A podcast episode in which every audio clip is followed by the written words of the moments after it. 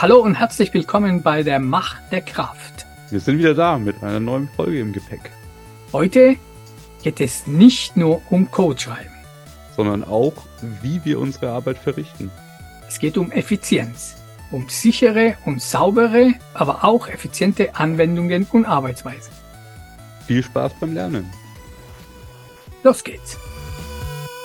Die Macht der Kraft arbeitet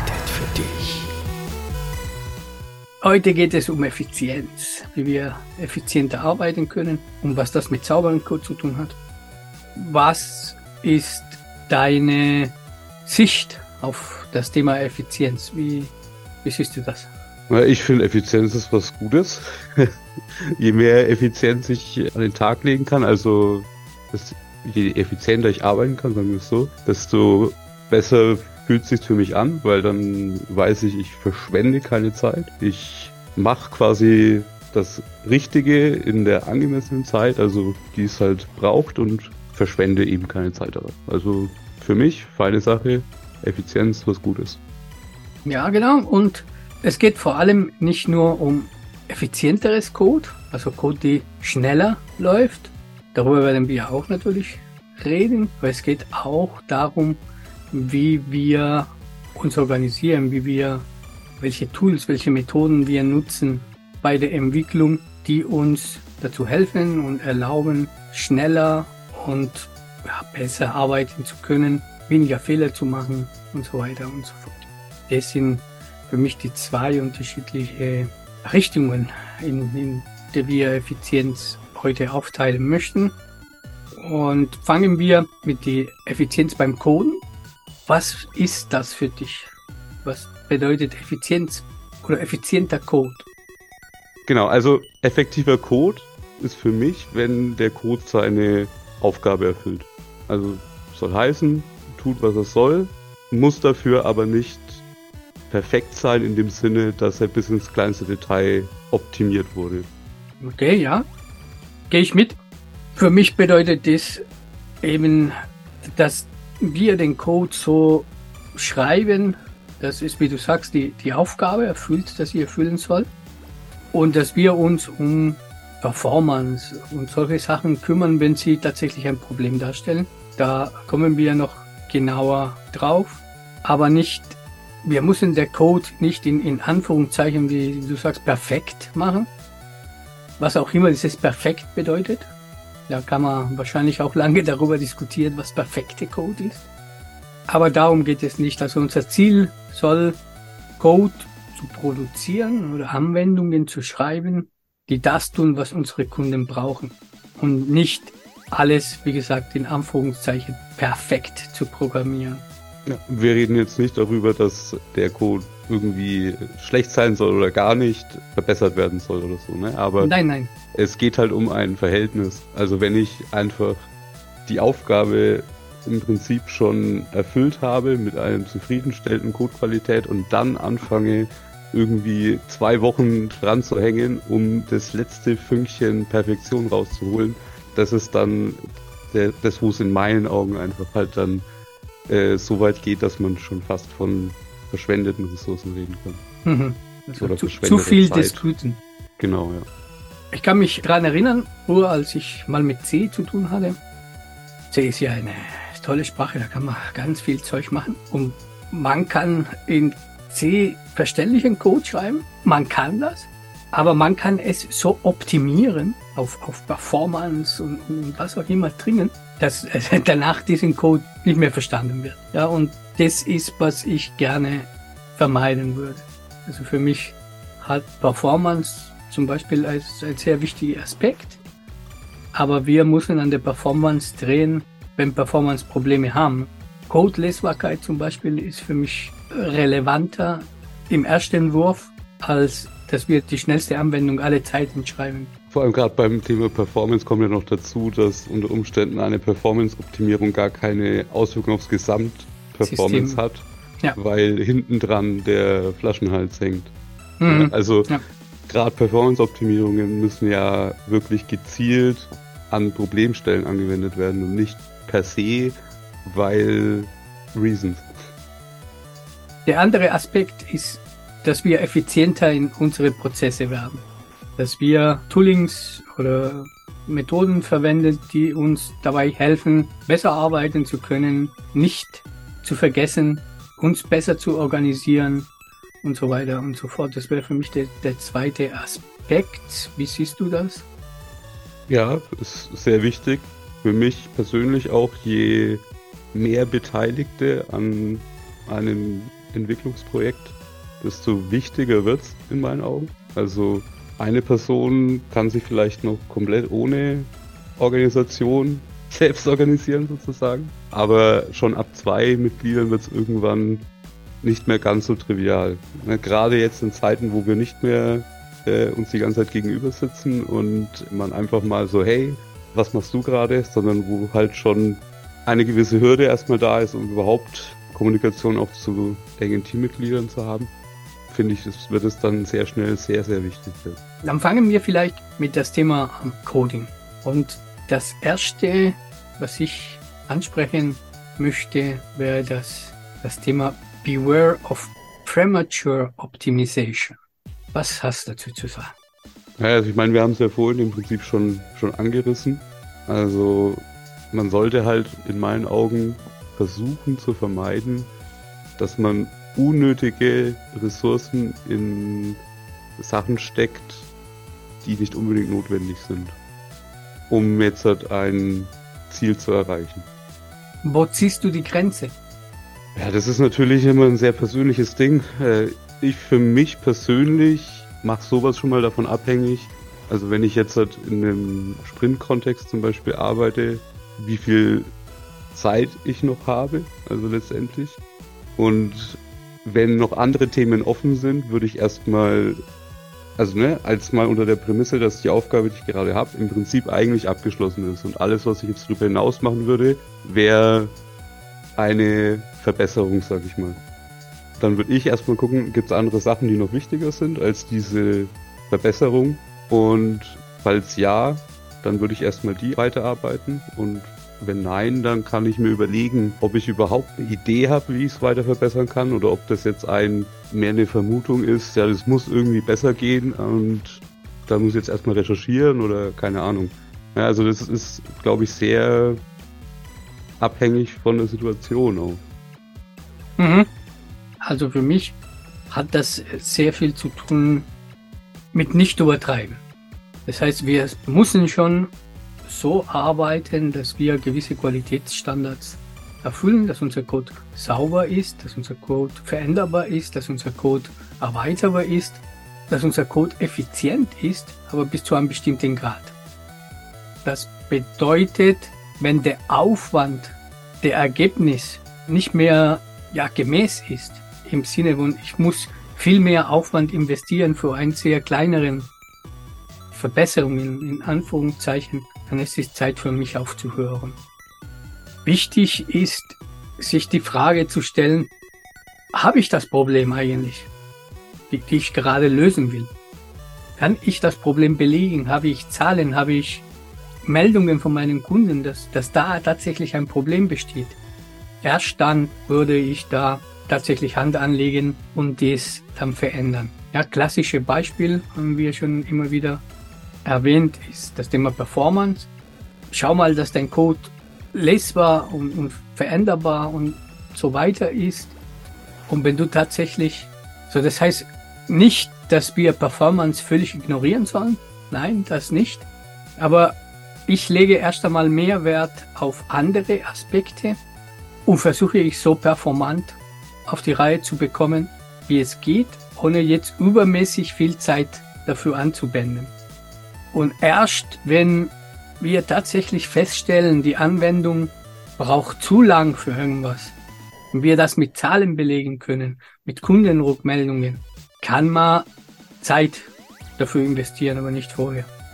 Aber wie gesagt, ein gewissen Grad an diese qualitative Merkmale muss sowieso vorhanden sein, damit ich erst ausliefern kann, damit ich mein Issue oder meine Anwendung als in Anführungszeichen fertig betrachten kann erst einmal. Und alles andere kann man später machen, falls der Fall eintrifft, die wir mit dieser Optimierung entgegenwirken möchten. Da ist für mich Balance der wichtige Faktor. Wobei dann natürlich dann der Nutzen ist natürlich auch, das kann ja im Prinzip auch noch mal eine, was weiß ich, verbesserte Erweiterbarkeit zum Beispiel sein oder so. Ne? Also, aber wenn es leicht möglich ist ne, und man mit geringem Aufwand diese Verbesserung noch oben draufsetzen kann, warum nicht? Ja, was ich meine ist, wenn wir die, die Techniken und Methoden, die wir kennen für Erweiterbarkeit zum Beispiel, anwenden, dann hat unsere Anwendung schon eine gewisse Qualität in, in dem Bereich, eine gewisse Erweiterbarkeit. Und wir müssen jetzt nicht einen Monat extra dazu spendieren, um es erweiterbarer nee, zu machen. Nee, nee, was klar. ich meine. Klar, klar. Absolut. Wie gesagt, deswegen habe ich auch gemeint, es ist irgendwie immer von der Situation abhängig. Ne? Also, was muss ich investieren und was ist das, was ich da rausziehen kann dafür? Aber da sind wir uns ja letztlich einig. Wie schon so oft. Wie schon ja. so oft. Mir ist es aufgefallen, wir streiten nicht allzu oft. Hm? Das ist ja. auch gut. Ein Herz und eine Seele. Ja. Okay. Dann, was ist das nächste Thema? Ja, also auf meiner Liste steht hier Mox. Also im Prinzip, wie kann ich oder was bringen mir Mox an Entwicklungseffizienz? Und ja, also kann ich einfach auch gleich mal anfangen. Wenn ich mein System testen will, dann bin ich ja letztendlich darauf angewiesen, immer wieder auch Fremdkomponenten, seien es meine eigenen Klassen, die ich sonst in meinem System so erstellt habe, oder seien es irgendwie Klassen aus Dritt-Libraries, die ich verwende, die muss ich irgendwie in meinem Code bereitstellen. Und wir haben ja schon ein paar Folgen über Testing und auch im Speziellen über Mocking gemacht. Also wer noch mehr Details will, kann sich ja gerne diese Folgen anhören. Aber im Grunde, Mocking ist das Prinzip, dass ich diese Abhängigkeiten, die meine Klasse, die ich gerade testen will, verwendet, dass ich die eben ersetze durch meine Mocks. Und den Mocks kann ich dann sagen, wie sie sich verhalten sollen. Und somit kann ich meinen, meinen Code unabhängig von dem Code anderer testen. Weil ich die volle Kontrolle über die Bestandteile habe, die außerhalb meines Codes existieren. Wunderbar. Ich würde es in einen Satz mal verkürzen. das Mocking erlaubt uns, unsere Klassen in Isolation zu testen. Wenn man das so verkürzt darstellen möchte, ist das natürlich, ist das natürlich möglich. Heißt eben, ich möchte jetzt nur meine Klasse testen, nicht alle Abhängigkeiten, die meine Klasse hat. Und deswegen tue ich diese Abhängigkeiten durch Attrappen ersetzen. Attrappen ist ein sehr gutes Wort dafür. Und ich meine, letztendlich liegt es auf der Hand, warum uns das Effizienz liefert. Also Entwicklungseffizienz jetzt fürs Coding für mich das Hauptding ist, ich habe früher zum Beispiel ganz früher, als ich mit Tests angefangen habe hab und von Mocking noch nicht mal gehört habe, habe ich immer wieder das Problem gehabt, dass meine Tests rot war. Und in dem Test von meiner Klasse war aber dann irgendein Fehler, weil in irgendeiner Klasse, die benutzt wird, irgendwas schiefgelaufen ist, irgendeine Konfiguration vielleicht nicht da war, irgendwas. Und das hatte ja eigentlich gar nichts mit dem Code zu tun, den ich testen wollte. So, das heißt, ich musste erstmal jetzt herausfinden, wie kann ich denn jetzt dafür sorgen, dass diese Konfiguration da ist. Lass den Test wieder laufen, dann ist er mal grün, okay, alles klar. Dann gibt es ein Update von der Library, auf einmal gibt es den Konfigurationsparameter nicht mehr, mein Test ist wieder rot, aber das hat letztendlich ja nie etwas mit meinem Code zu tun, sondern immer nur mit einer Änderung an einer Stelle, auf die ich vielleicht nicht mal Einfluss habe. Mhm. Und wenn ich aber die volle Kontrolle über all diese Abhängigkeiten habe, dann wird der Test genau dann rot, wenn in meinem Code etwas schief läuft. Und das ist der entscheidende Vorteil in meinen Augen von der Nutzung von Mocks. Und letztendlich für mich ist das der ganz klare Effizienzboost an der Stelle. Man muss dazu sagen, natürlich, diese Mocks verwendet man verstärkt, wenn wir auf der Unitest-Ebene von der Testpyramide uns befinden. Ne? Wenn wir konkret eine Klasse oder eine Funktion oder auf der Ebene uns befinden und wollen wir die Abhängigkeiten ausklammern, so, sozusagen. Ne? natürlich, wenn wir Integrationstests durchführen, wo es genau darum geht, dass diese Konfigurationsparameter, dass diese Miteinanderarbeiten von unterschiedlichen Komponenten prüfen, da verwenden wir sie nicht, weil wir eben diese Kommunikation oder diese Zusammenarbeiten testen wollen. Aber wenn wir isoliert eine Komponente testen möchten, dann sind Mox das Tool der Wahl. Sehr schön. Was hast du für Erfahrungen mit Mox so? Prinzip eigentlich ganz gute. also wer noch nie damit gearbeitet hat, wird am Anfang vielleicht erstmal ein bisschen Zeit brauchen, um das Prinzip zu verstehen, wie Mox in einem Testing-Framework zum Beispiel funktionieren. Aber wenn man, glaube ich, die erste Hürde mal überwunden hat, dann wird es natürlich und dann will man das, glaube ich, auch nicht mehr anders machen. Wunderbar. Als nächstes, eine meiner meine Lieblingsprinzipien heißt Yagni. Yagni bedeutet You ain't gonna need it. Also so viel wie du wirst es nicht brauchen. Und das hat auch sehr viel mit Optimierung und mit Verbesserung und mit Front-up Decisions. Heißt, wir tendieren dazu, zu viele Probleme auf einmal lösen zu möchten, ohne zu wissen, ob wir dieses Problem tatsächlich haben oder nicht. Und das macht unsere Anwendung komplizierter, aufgeblähter, größer, komplexer. Und das können wir vermeiden, indem wir uns immer wieder ja, den Satz in, in, in Erinnerung rufen. Ja, du wirst das nicht brauchen. Vermutlich zumindest, ja. Ja, um, um, um, um ich lasse mich gern revidieren später. Wenn ich brauche, dann implementiere ich es dann, wenn ich weiß, dass ich es brauche. Aber nicht alles von Anfang an bis zum letzten Detail abdecken müssen, sondern ich deck ab alles, was meine Anforderungen sind. Und natürlich mache ich mir Gedanken über rechts und links. Aber ich verwende dann keine Woche, um alle möglichen Fällen, die mir einfallen, da reinzubringen, wenn ich nicht weiß, dass ich sie auch brauche, dass sie auch passieren können. Und, und das bedeutet in meinen Augen diese, diese You ain't gonna need it. Ja? Implementier erstmal nur das, was du brauchst, was deine Anforderungen von dir verlangen und nicht mehr. Klingt sinnvoll. Und ja, wie du schon gesagt hast, also es ist in meinen Augen auch eng verwandt. Ähm, zum Beispiel auch mit der Geschichte, wo wir am Anfang drüber geredet haben. Beware of Premature Optimization. Weil auch da kann man letztlich den Satz anwenden, du wirst es vermutlich nicht brauchen. Erst wenn es wirklich konkret wird, dann äh, macht man sich ran. Und also was mir so als Beispiel halt einfallen würde, wäre so, so, was mir auch selbst schon unterlaufen ist, so die Annahme, wenn ich eine neue Anwendung entwickle, ich brauche ja mit Sicherheit irgendwie eine User-Authentifizierung die baue ich halt einfach schon mal. Ne? Steck da mega Aufwand rein und lass es ein halbes Jahr später sein oder lass es nur eine Woche später sein, kommt auf einmal die Entscheidung, ja, wir werden die User-Authentifizierung über, keine Ahnung. O-Out. O-Auf, ja, Klassiker, wird nicht über uns laufen. So, Klassiker, ne? Also das heißt, ich habe umsonst Arbeit reingesteckt. Ich habe vielleicht, kann ich den Benefit noch rausziehen, ich habe es mal gemacht. Ja, ich weiß jetzt, wie es geht im Framework meiner Wahl. Aber letztendlich ist es halt trotzdem aus Sicht des Projekts erstmal ein bisschen verschwendete Zeit gewesen. Also nicht übertreiben, nicht zu viel Front-up. Und das hat sehr viel mit das Thema inkrementelle Entwicklung zu tun, was für mich bedeutet, eben dieses inkrementelles Arbeiten. Bei der Entwicklung lernen wir über unser Problem.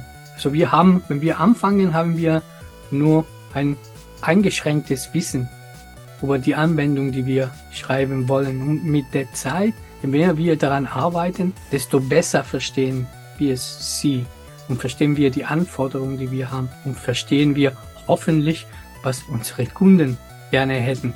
Und das ist für mich, was diese inkrementelle Entwicklung bedeutet. Wir verbringen nicht drei Monate, bevor wir anfangen, indem wir alles bis ins kleine Detail planen und designen und entscheiden, sondern wir verwenden am Anfang sehr viel weniger Zeit dafür und fangen an hm, mit dem Wissen, die wir zu dem Zeitpunkt haben. Das bedeutet nicht, dass wir kein Design machen vorab, aber wir machen nicht alles bis ins letzte Detail. Und dann nach und nach, je weiter wir im Projekt kommen, desto mehr werden wir verstehen und wissen über die Erwartungen, über die Anforderungen, über wie unsere Anwendung zu arbeiten hat. Und das kann man nach und nach immer dann reintun, wenn es relevant, wenn es bekannt wird. Das bedeutet aber auch, wir müssen entsprechend arbeiten, dass diese Änderungen, Anpassungen, Erweiterungen auch machbar sind. Siehe Änderbarkeit, Erweiterbarkeit, Lesbarkeit. Du weißt schon, was ich meine. Ne? So kommt alles zusammen. Ja. ja. Und eben mal nicht alles am Anfang bis ins kleinste Detail vorplanen. Es hat sich gezeigt, das funktioniert nicht, weil der Wissen, die wir am Anfang haben, nicht vollständig ist.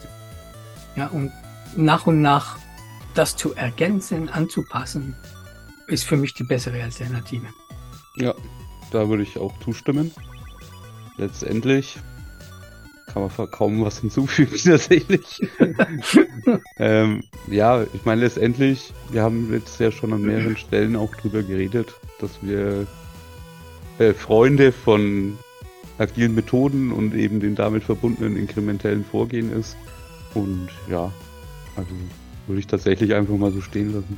Also ich kann mich daran erinnern, haben wir ein 150-seitigen Dokument bekommen, wo es bis in alle Details beschrieben war, was die Anwendung zu leisten hatte und wie es zu implementieren war. Was glaubst du, in wie viel Prozent der Fälle dieses Dokument Bestand hatte bis zum Ende des Projekts? Das ist eine Fangfrage. Hat dieses Projekt ein Ende gefunden? Gegenfrage. ja, bei manchen sehr abrupt.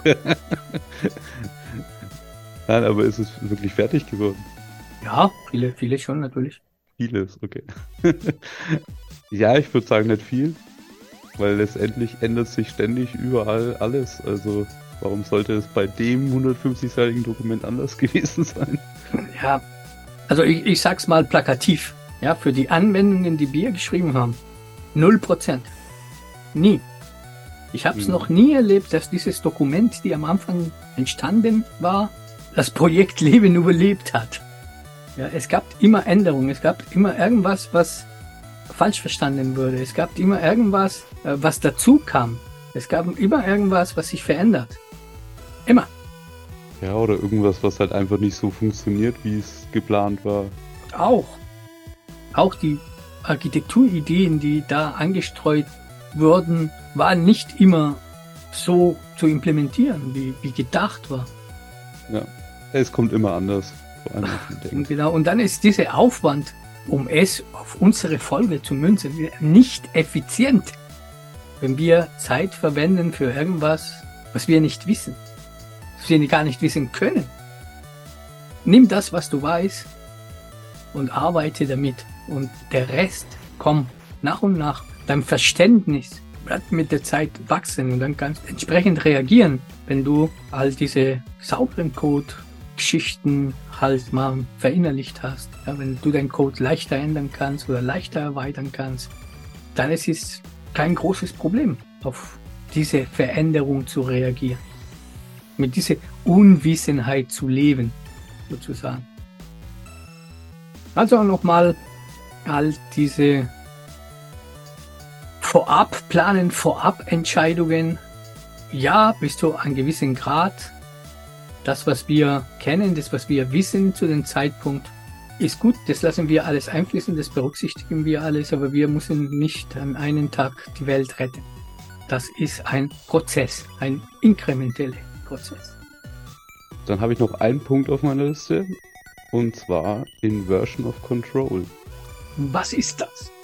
Ja, also Inversion of Control ist im Prinzip also es gibt es in mehreren Facetten, sage ich mal. Ich glaube, vermutlich das bekannteste wird die Dependency Injection sein, wo ich einfach, also vom Prinzip her mal kurz erklärt, Abhängigkeiten von außen in meine Klassen und Objekte reingebe, anstatt sie von innen reinzuziehen. Um das jetzt auch mal in einem Satz zu machen. ja. Also Inversion of Control Container ist eine Technologie, die uns erlaubt, unsere Abhängigkeiten anders handzuhaben. Ja, und wie du wohl gesagt hast, anstatt dass ich meine Abhängigkeiten selber erstelle, es gibt ein Drittsystem, das sich darum kümmert, dass ich diese Abhängigkeiten bekomme, wenn ich sie brauche. Das ist gut, weil es uns befreit, weil wir uns nicht darum kümmern müssen. Wir können effizienter und schneller arbeiten, weil wir wissen, dass dieses System da ist und dass, wenn wir irgendwas brauchen, deklarieren wir es in, zum Beispiel in unserer Konstruktor und wir kriegen vom System all diese Objekte, die wir brauchen, schon fertig generiert, konfiguriert, so dass wir uns nicht drum kümmern müssen. Das ist für mich der, der Vorteil, den wir bei der Sache haben. Wir müssen uns nicht drum kümmern. Die Abhängigkeitkette ist gelockert. Also wir sind nicht direkt abhängig von irgendwelche Klassen, sondern arbeiten wir wahrscheinlich mit Interfaces und wir brauchen gar nicht wissen, welche konkrete Implementierung dahinter steckt, sondern diese Version of Control Container ist in der Lage, anhand der Interface, die ich brauche, mir den entsprechende Objekt zu liefern, so dass genau. ich mich gar nicht drum kümmern muss. Genau. So. Noch was anderes, weil vielleicht fragt sich jetzt so mancher, aber was bringt mir das jetzt eigentlich, dass diese Abhängigkeiten von draußen kommen, statt dass ich mir einfach mit New reinhole zum Beispiel. Und in meinen Augen wird der Vorteil dann richtig klar, wenn man quasi Abhängigkeiten hat, die wiederum Abhängigkeiten haben, die auch konfiguriert werden müssen mit weiteren Abhängigkeiten. Und dann wird ganz schnell aus einem New Database Connection wird dann ganz schnell ein zehnzeiliger Codeblock, wo fünf andere Objekte noch instanziert werden müssen. Und das ist ja letztendlich nicht nur fehleranfällig, sondern auch irgendwie lästig, weil ich muss Details kennen und so weiter und so fort. Und mit der Dependency Injection kann ich halt einfach sagen, ich brauche eine Datenbank. Framework meiner Wahl kümmert sich darum, dass ich die bekomme. Und da wird es dann richtig interessant. Und zweiter Punkt, wo es, das hatten wir ja vorhin auch, das Thema Mocks. War, glaube ich, unser zweiter Punkt, über den wir geredet haben. Ja. So eine Konstruktor-Injection, was letztendlich eine Umsetzung der Dependency Injection ja ist, ermöglicht es mir ja dann auch in Tests Sachen reinzugeben, nämlich zum Beispiel Mocks, wo ich diese genau. verketteten Abhängigkeiten, die unten drunter dranhängen, über die ich gerade geredet habe, einfach ignorieren kann. Weil ich sage ja quasi meinem Mock, was er auf seinem Interface machen soll, wenn ich ihn anspreche. Ja. Da finde ich, kommt erst richtig raus, warum Dependency Injection so wertvoll ist, vor allem im Sinne von Entwicklereffizienz. Und jetzt stellt man sich noch vor, die Datenbank-Connection, die ich gerade als Beispiel genommen habe, wird auch noch an mehreren Stellen im Code neu erstellt. Was jetzt vielleicht kein realistischer Use Case ist, aber wer weiß. Und auf einmal muss ich, wenn sich irgendwas ändert, an zig Stellen dann anfangen, es zu ändern. Auch das ist etwas, was mir so eine Dependency Injection abnehmen kann, weil ich da quasi einmal meine Dependency irgendwo definiere, sei es als Bean oder sonst irgendwas. Und das Framework kümmert sich eben um den Rest.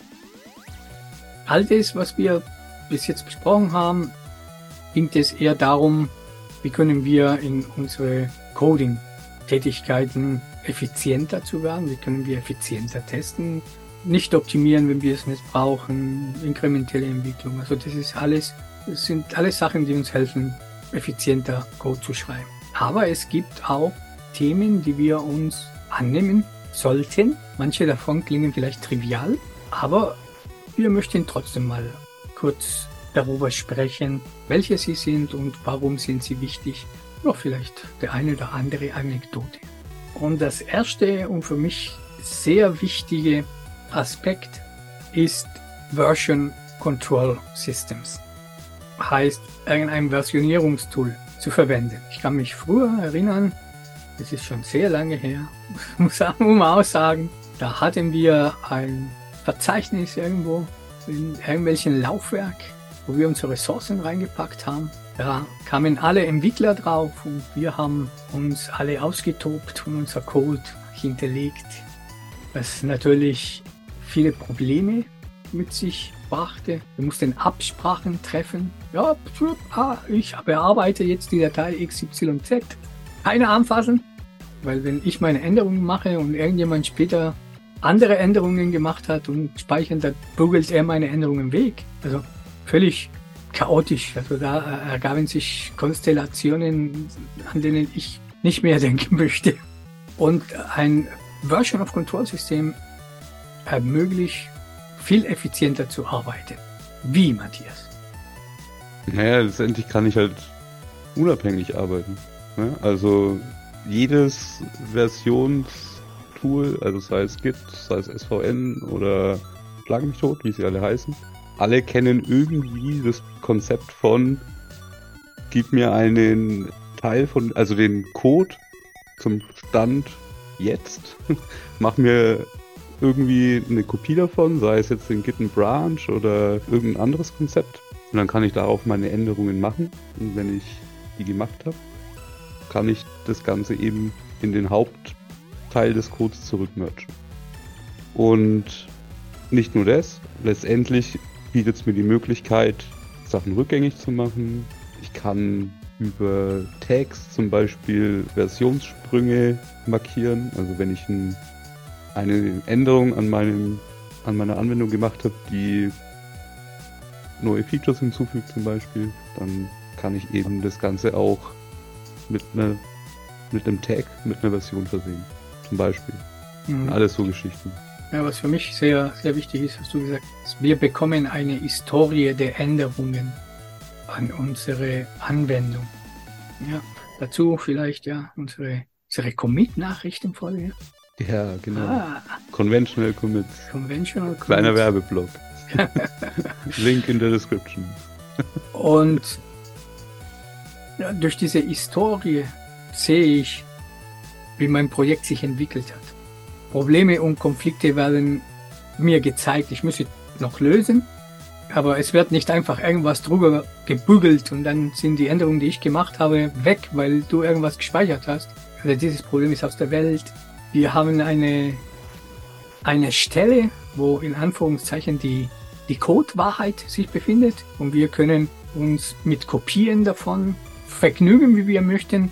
Wenn wir wieder auf diese zentrale Stelle gehen, wird einfach drauf aufgepasst, dass keine Konflikte stehen, dass keine Probleme geschehen, dass wir keinen Code von irgendjemand anders überschreiben. Die Historie wird gepflegt. Das ist wirklich ein, ein sehr mächtigen Instrument, die uns erlaubt, jede beliebige Stand unserer Anwendung über die Zeit behandeln zu können. Ja, ich kann jederzeit auf einen früheren Stand zurückkommen, wie du gesagt hast. Ne? Ich kann aber auch so Sachen machen wie unterschiedliche Kopien für die unterschiedlichen Versionen, die ich beim Kunden zum Beispiel draußen habe, wenn ich mehr als eine Version habe. Also das vereinfacht mir die einfach mit die Versionierung und die Stände und die Historie von meiner Anwendung ungemein. Und ich muss mich um Sachen, wo ich früher immer Angst haben musste, dass wir irgendwas kaputt machen, brauche ich mich nicht mehr drum kümmert, das wird einfach vom System. Also grundsätzlich, diese Versionkontrollsystem ist für mich die Grundlage, die mir Sicherheit bietet. Ich kann jederzeit zu jeder Stand zurückkommen, wie ich will. Und ich habe die Historie, wie mein Projekt sich geändert hat im Laufe der Zeit. Und ich kann gleichzeitig arbeiten. Also alle im Team. Ja, natürlich. Ja, ohne Angst vor unmittelbaren Konflikten zu haben. Dass beim Zusammenführen des Codes Konflikte entstehen können, das ist eh klar, aber die kann man ja lösen. Mhm, genau. Was hättest du noch? Jetzt zu dem Thema? Oder zum nächsten? Wir können gerne zum nächsten übergehen. Gerne, was wäre? Das wäre das Issue Tracking. Mhm. Und da gibt es für mich ja, mehrere Punkte, warum das wichtig ist. Also ich hatte es ja ganz am Anfang quasi auf deine erste Frage oder zweite Frage äh, schon gesagt, dass ich glaube, dass je größer ein Team, das an so einer Anwendung arbeitet wird, desto wichtiger wird gerade auch so Thema Issue Tracking.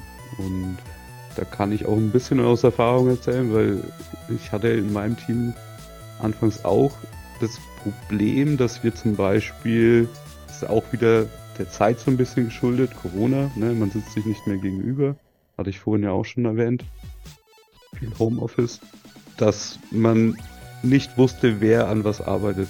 Also es, wir hatten zwar ein Issue-Board, an dem Issues auch hingen, aber Leute haben sich halt nicht zugewiesen, haben es nicht ins Doing gezogen und so weiter und so fort. Und da hat man halt gemerkt, dass das sehr ineffizient ist, weil wenn jetzt jemand mit seinem Thema fertig ist, weiß er jetzt natürlich nicht per se, an dem nächsten Thema arbeitet da jetzt schon jemand dran oder nicht. Ne? Also das heißt, es muss erstmal wieder irgendwie in den Chat geschrieben werden, hey, macht das schon jemand, bla bla. So, und dann haben wir uns irgendwann darauf geeinigt, so hey, wir müssen es erst sichtbar machen irgendwie. Und ganz einfache Ding erstmal, also Doing-Spalte eingefügt in das Board und die Issues werden halt ins Doing gezogen. Und siehe da, auf einmal konnte jeder zu jeder Zeit sehen, wer an was arbeitet und somit viel besser entscheiden, was er denn als nächstes machen würde, wenn er mit seiner Aufgabe fertig ist. Und ja, wenn das kein Effizienzgewinn ist, was dann? das, was du alles erwähnt hast, ist für mich Projektorganisation. Wir, wie organisieren wir uns im Team, um, mhm. um zu arbeiten. Das Issue-Tracken hilft uns dabei ungemein, keine Frage. Aber auch, was für mich wichtig ist, die Issues sind eine Art Dokumentation meiner Anforderungen und auch eine Art, irgendwas nicht zu vergessen. Ja? Also ich verwende diese Issues, um zum Beispiel, wir haben es mal, als wir über Kommentare gesprochen haben, ja, To-Do-Kommentare. Hm. Völlig unnötig. Ich schreibe kein To-Do-Kommentar in meinen Code, ich schreibe ein Issue. Da ist es dokumentiert, wir haben dieses Problem oder wir haben das und das noch zu erledigen. Wir haben hier technische Schulden, wir haben da eine Anforderung hat sich geändert. Das haben wir alles in unser Issue-Tracker und können jederzeit darauf zugreifen und gucken, was passiert ist. Und ist das erledigt oder ist das nicht erledigt? Muss man das machen, muss man das nicht machen? Das ist eine Entlastung. Ich muss nicht an alles denken und mich an alles erinnern, sondern habe ich einen Ort, wo ich nachgucken kann, was ist die nächste Aufgabe, die ansteht. Und das ist für mich, was für meine Effizienz halt sorgt. Ich muss all diese Sachen nicht bei mir im Kopf behalten und ständig darüber nachdenken, sondern habe ich Kapazitäten frei, um tatsächlich zu entwickeln. Auch ein interessanter Punkt. Und das würde tatsächlich auch einem Einzelkämpfer ja nicht schaden. Nö, natürlich nicht. Ja, jetzt in meinem Szenario könnte man noch argumentieren, ein, jemand, der alleine an einer Anwendung arbeitet, muss sich ja nicht absprechen, der weiß schon, was er macht. Und natürlich kommt da dein Punkt trotzdem zum Tragen. Das tut mir persönlich sehr viel bringen, weil ich eben all diese Geschichten auslagern kann. Die sind an einer Stelle dokumentiert, klar. Und ich muss nicht sie dauernd in meine internen Speicher behandeln. Ich kann Speicherressourcen freigeben in meinem Gehirn für andere Sachen. Und vor allem, wir arbeiten meistens in Teams, nicht alleine, wissen es auch alle anderen. Wenn ich gerade mit irgendwas beschäftigt bin, kann sich dieses Problem oder dieses Issue auch irgendjemand anders nehmen. Da muss man vielleicht Drucksprache halten, was auch immer, aber könnte auch von jemand anders erledigt werden, auch wenn ich den Issue reingemacht habe. Wenn ich das nicht mache und keiner davon weiß, wird es auch keiner erledigen. Unwahrscheinlich, ja. Und also, dass das To-Do erledigt wird, ist fast genauso unwahrscheinlich. Genau. Aber das hilft ungemein, eben sich diese Freiheit zu schaffen, um arbeiten zu können. Finde ich. Also, Gehört einfach dazu. Ne, ist ein sehr guter Punkt. Also einfach wirklich den eigenen Kopf befreien von so einem Zeug. Finde ich gut. Dann hätten wir auch noch ein Thema, die durchaus interessant ist und die uns hilft, auch wenn manchmal so aussieht, als ob das Zeug nur mehr Arbeit machen würde. Das ist Code Coverage Analyse. Ein Tool, die die Code-Abdeckung prüft. Warum ist das wichtig? Was hilft uns das überhaupt? Zuallererst möchte ich sagen, dass das ein sehr kontroverses Thema ist. Also Code Coverage ist, kann ein gutes Mittel sein, um die Qualität des eigenen Codes sicherzustellen. Aber es ist halt auch nur ein Hilfsmittel. Also weil ich kann halt auch eine Code Coverage von 100 liefern, wenn die Tests eigentlich nichts machen. Also das ist ja eigentlich gar kein Problem. Und da, deswegen muss man, finde ich, bei Code Coverage muss man ein bisschen aufpassen. Aber wenn man das Ganze natürlich einsetzt, weil man Bock hat, gute Anwendungen zu bauen, ist es ein, eine super Sache und kann da letztendlich mir auch helfen, effizienter zu arbeiten, weil ich letztendlich an einem Code Coverage Report sehr gut ablesen kann, welche Teile meiner Anwendung sind gut abgedeckt.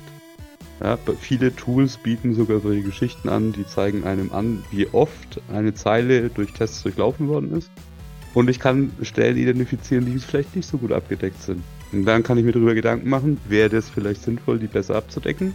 Oder was spricht dagegen? Also warum ist es nicht abgedeckt? Es gibt so Geschichten, die kann man vielleicht auch nicht mit vertretbaren Aufwand abdecken.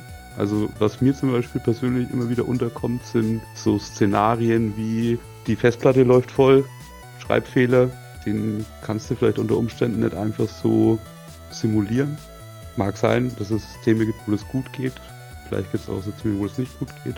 Und da muss man halt dann wieder aufpassen, ne? dass man nicht wieder in diese Falle tappt, zu viel Zeit aufzuwenden, um etwas abzutesten, was eventuell in tausend Jahren einmal vorkommt oder so. Mal übertrieben gesagt. Und da muss man eben auch abwägen. Also Code Coverage, gute Sache. Ich persönlich versuche bei meinen Anwendungen immer eine Code Coverage größer 80 zu haben.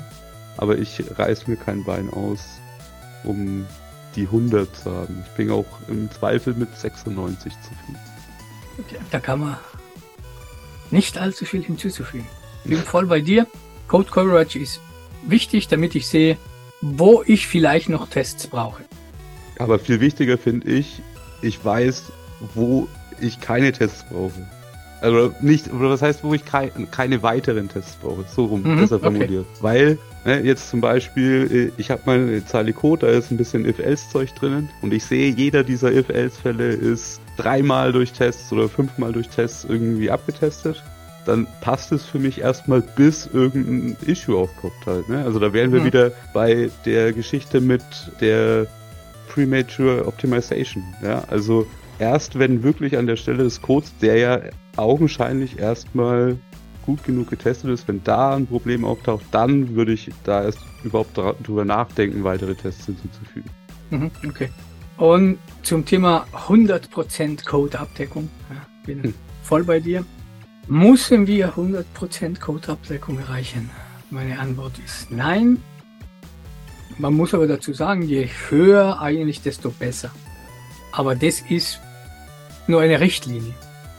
Ja, aber wie gesagt, also ne, die Gefahr, dass halt so eine Metrik wie Code Coverage wertlos ist, ist halt umso geringer, je mehr Leute an der Anwendung mitarbeiten, die das gleiche Mindset haben halt, ne? Ja, haben noch äh, ein letztes Thema, also eigentlich zwei, aber die würde ich gerne einfach gemeinsam behandeln, weil sie sehr eng miteinander verknüpft sind. Die heißen Continuous Integration und Continuous Delivery. Was kannst du uns dazu sagen? Warum helfen uns diese Methoden, diese Techniken effizienter zu sein? Also zuerst fällt mir auf, dass du gerade gemacht hast, was in der Softwareentwicklung auch gar nicht so unüblich ist. Man wirft CI und CD zusammen. die sind nicht das gleiche, die sind nur eng. Ja, ja, nee, nee, mit Zusammenwerfen meine ich, dass es ganz häufig ja auch so ist, dass CI und CD in der gleichen Pipeline stattfindet. Ja. Ja, und, und auch da habe ich jetzt schon Argumente gehört, die sagen, eigentlich sollte man das trennen, weil es gehört eigentlich so ein bisschen zusammen, aber das ist wahrscheinlich ein anderes Thema. Ich fange einfach mal mit CI an, also Continuous Integration. Was wir damit erreichen wollen oder was uns das bringt, ist letztendlich, dass wir unseren Codestand, also wir hatten es ja vorhin, ne, dass wir durch Version Control Systeme sind wir in der Lage, von unserem Code einfach wegzugehen und Änderungen vorzunehmen. Und die müssen aber ja irgendwie wieder integriert werden. Und das wollen wir halt möglichst automatisiert machen können. Und dafür gibt es dann eben auch sogenannte CI-Pipelines. Also Continuous Integration Pipelines, die letztendlich dafür sorgen, dass unser Projekt zum Beispiel gebaut wird, getestet wird, irgendwelche Code-Scans drüber laufen, die Ergebnisse irgendwo hin publiziert werden.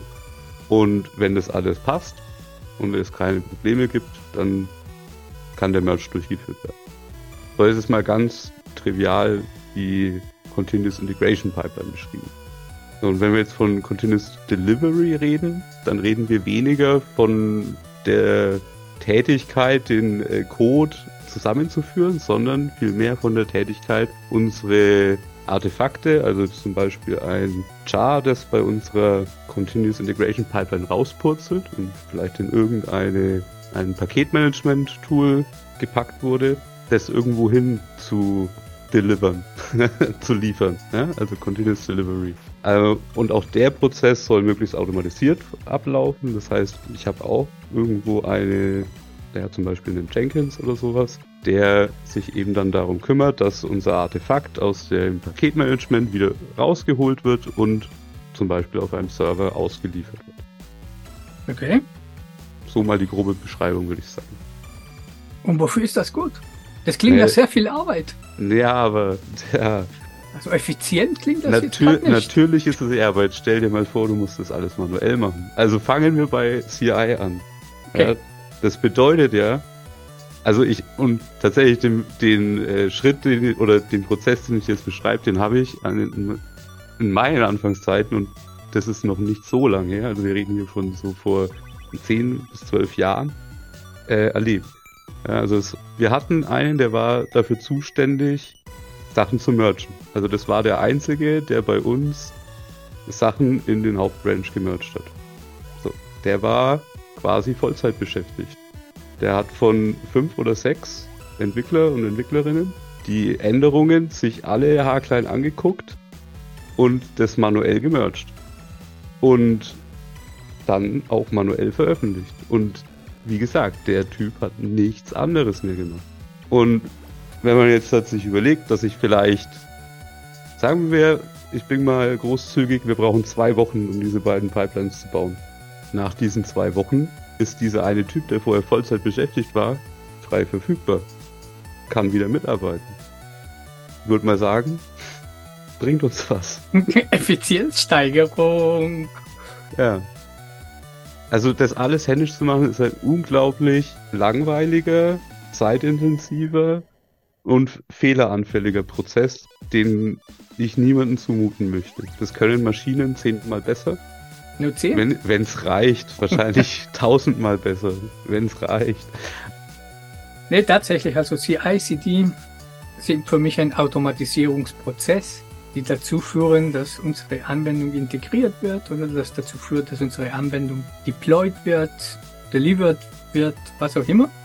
Und das auch, wenn der eine Typ, der das alles manuell macht, krank ist. Ah! Weil dann gibt's ja. kein, dann gibt's kein Release mehr, weil, ne? Natürlich. Muss man halt warten. Das ist ja. völlig normal. Also CICD ist Automatisierung und alles, was Automatisierung ist, bedeutet eine Effizienzsteigerung, weil ich mich nicht manuell darum kümmern muss. So würde ich es jetzt mal auf den Punkt bringen. Und natürlich sind das Aufgaben, die wir immer wieder machen müssen, immer wieder machen müssen, ne? was du gesagt hast. Das ist äh, nicht getan, indem wir es einmal machen, dann muss man es nie mehr machen. Wir müssen dauernd unsere Änderungen integrieren oder miteinander zusammenlegen. Und wir müssen auch dauernd Versionen liefern, Änderungen liefern an unseren Kunden. Deswegen, wenn wir das automatisieren können, sollten wir es auch tun. Es gibt genügend Tools, die uns das erlauben und ermöglichen und vereinfachen. Also warum sollten wir sie nicht nutzen? Also ich finde es tatsächlich eine sehr gute Möglichkeit. So, dann sei so gut, Matthias. Was zusammen.